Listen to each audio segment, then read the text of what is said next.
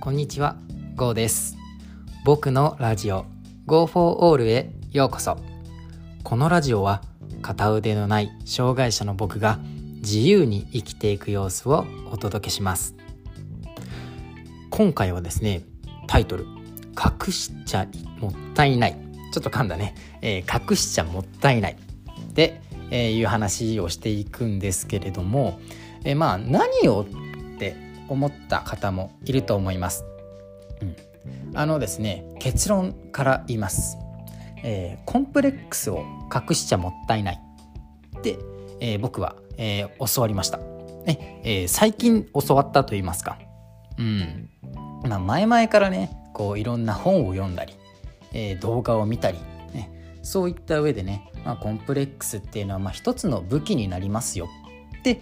いう話はね、えーよくよく聞いていたんですけれども、えー改めてね、えーちょっとこう勉強する機会があって、えその勉強を経て、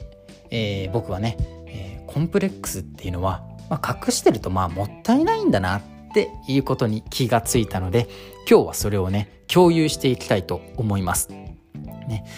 えーまああのなんでかっていうとね、えーこう実はコンプレックス出した方が人間味が出るんだよっていうことを知れたからです。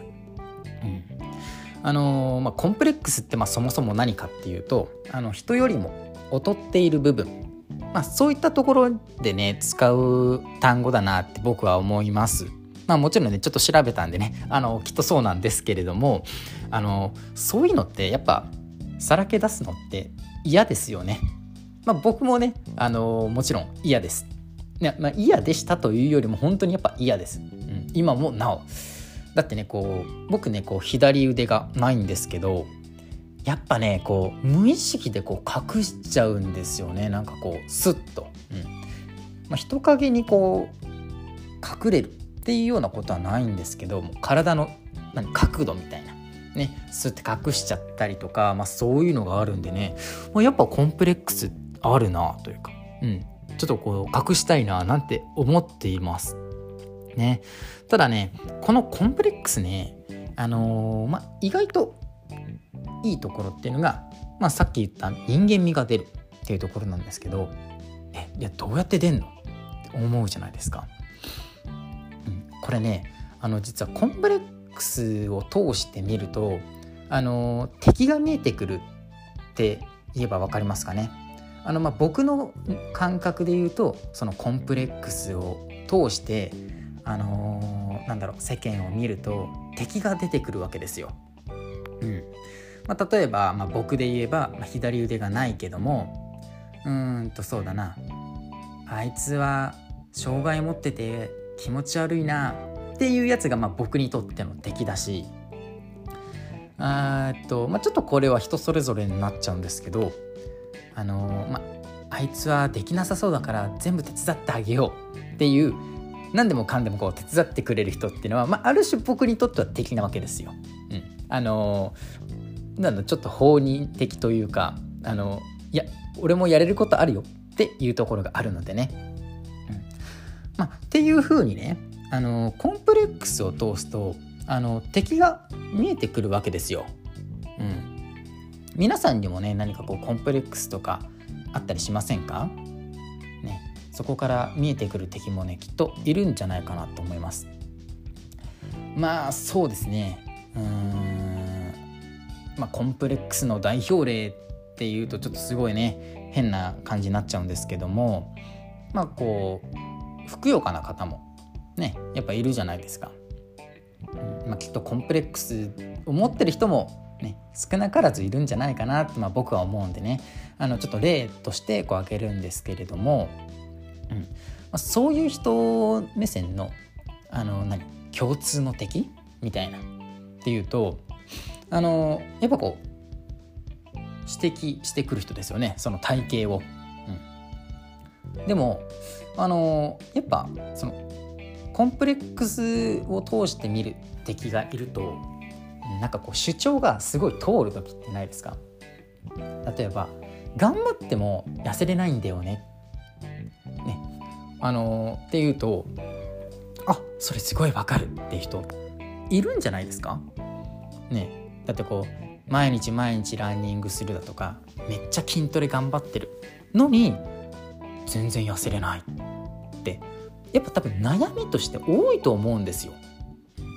まあ、僕の場合はその片腕がないっていう人がねこう周りにたくさんいるかといったらあのあまりいないのでねあのあそうだよねってなることがないんですけどでもやっぱり障害者っていうくくりでいけばなんだろうこうねあいつ化け物じゃんみたいな、まあ、そんな目で見られるとねやっぱ嫌ですし、まあ、そういう人がやっぱちょっとこう敵に見えてくるわけですよ。まあ、そこからの行動っていうのはやっぱ人それぞれなんですけどまあねだからこそ僕はあの、まあ、そういう人を少しでもねなくせることがねできたらなーなんて思っていろんな発信活動をしているわけですよ。うん。ね、やっぱ、あのー、そういう攻撃的な、ね、敵からの攻撃を受けてねこうへこんでしまってこう引きこもってしまうなんていう人も、ね、やっぱこういるんでね、うん。まあ、あの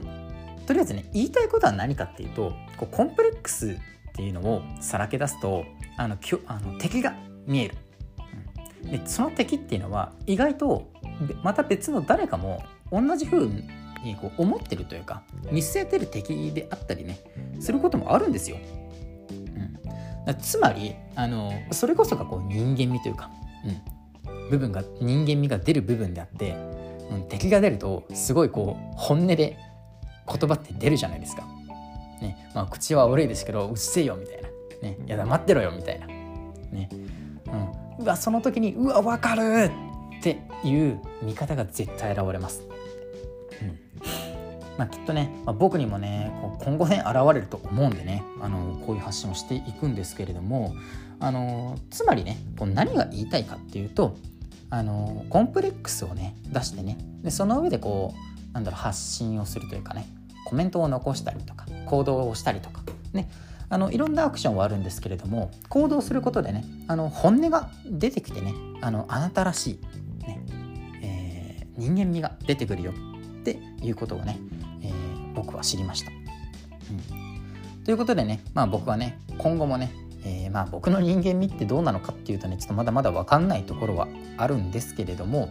まあ、徐々にねこう発信をしていく中であの、言葉選びにもなれ、ね、伝えたいことをこううまく伝えられるっていう風になったらね、あのー、きっと僕の考えも共有できてくるのかなと。ね、その上でね、あのー、まあ、もしかしたらね僕の敵がね、あの今聞いてる皆さんとかぶる可能性もねやっぱあるので、うんあの今後もねラジオはもちろんあの SNS の発信もしていきます。まあちょっとね、あのー、今回難しい話というかなんかうまく僕もねまとめられたのかちょっと分かんなくなっちゃったんですけれどもあのこの辺で、えー、ラジオ終わりにしようかなと思います。ご清聴ありがとうございました。最後に僕の活動については音声以外でもブログや Twitter と SNS で日々発信しています。興味がある方はプロフィールのリンクよりご覧ください。またコメントをいただけたりフォローをしてくださると大変励みになります。それでは次回の放送でお会いしましょう。バイバイ。